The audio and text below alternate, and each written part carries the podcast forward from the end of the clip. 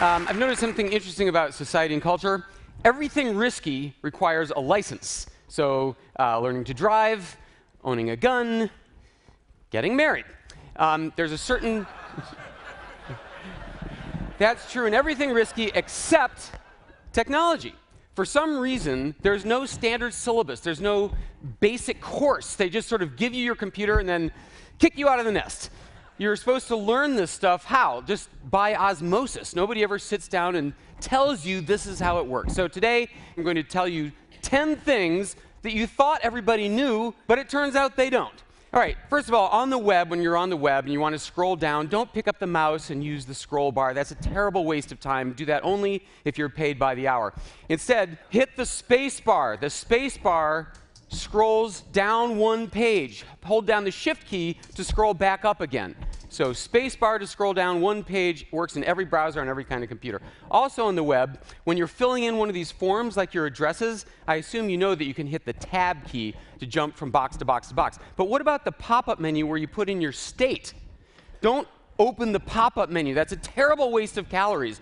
Type the first letter of your state over and over and over. So if you want Connecticut, go CCC. If you want Texas, go TT and you jump right to that thing without even opening the pop-up menu.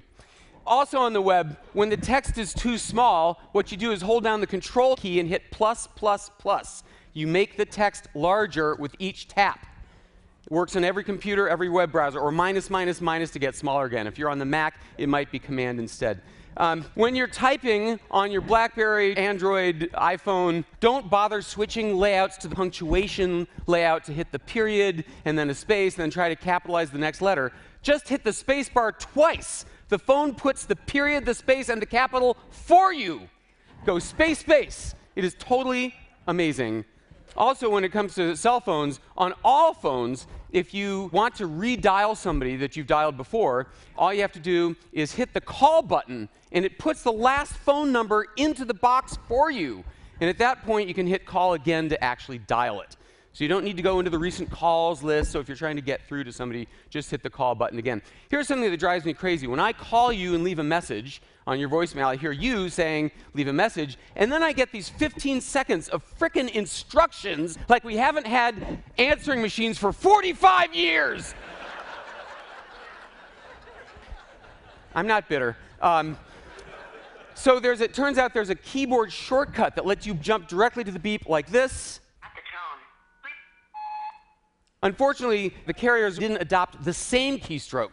So it's different by carrier. So it devolves upon you to learn the keystroke for the person you're calling. I didn't say these were going to be perfect. Okay. So most of you think of Google as something that lets you look up a web page, but it is also a dictionary. Type the word define and then the word you want to know. You don't even have to click anything. There's the definition as you type. It's also a complete FAA database. Type the name of the airline and the flight. It shows you where the flight is, the gate, the terminal, how long till it lands. You don't need an app for that. It's also unit and currency conversion. again, you don't have to click one of the results. Just type it into the box, and there's your answer. While we're talking about uh, text, when you want to highlight, this is just an example. Um, when you want to highlight a word, please don't waste your life dragging across it with the mouse like a newbie. Double click the word. Watch 200, I go double click. It neatly selects just that word. Also, don't delete what you've highlighted. You can just type over it. This is in every program. Also, you can go double click drag to highlight in one word increments as you drag. Much more precise. Again, don't bother deleting, just type over it.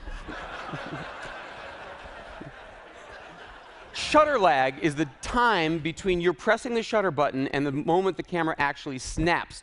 It's extremely frustrating on any camera under $1,000.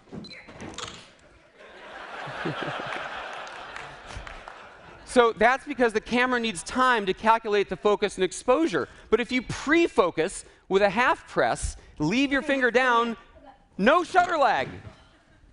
You get it every time. I've just turned your $50 camera into a $1,000 camera with that trick. And finally, uh, it often happens that you're giving a talk, and for some reason the audience is looking at the slide instead of at you. So when that happens, this works in Keynote, PowerPoint, works in every program. All you do is hit the letter B key, B for blackout, to black out the slide, make everybody look at you, and then when you're ready to go on, you hit B again. And if you're really on a roll, you can hit the W key for whiteout, and you white out the slide, and then you can hit W again to unblank it. So I know I went super fast. If you missed anything, I'll be happy to send you the list of these tips. Uh, in the meantime, congratulations, you all get your California technology license. Have a great day.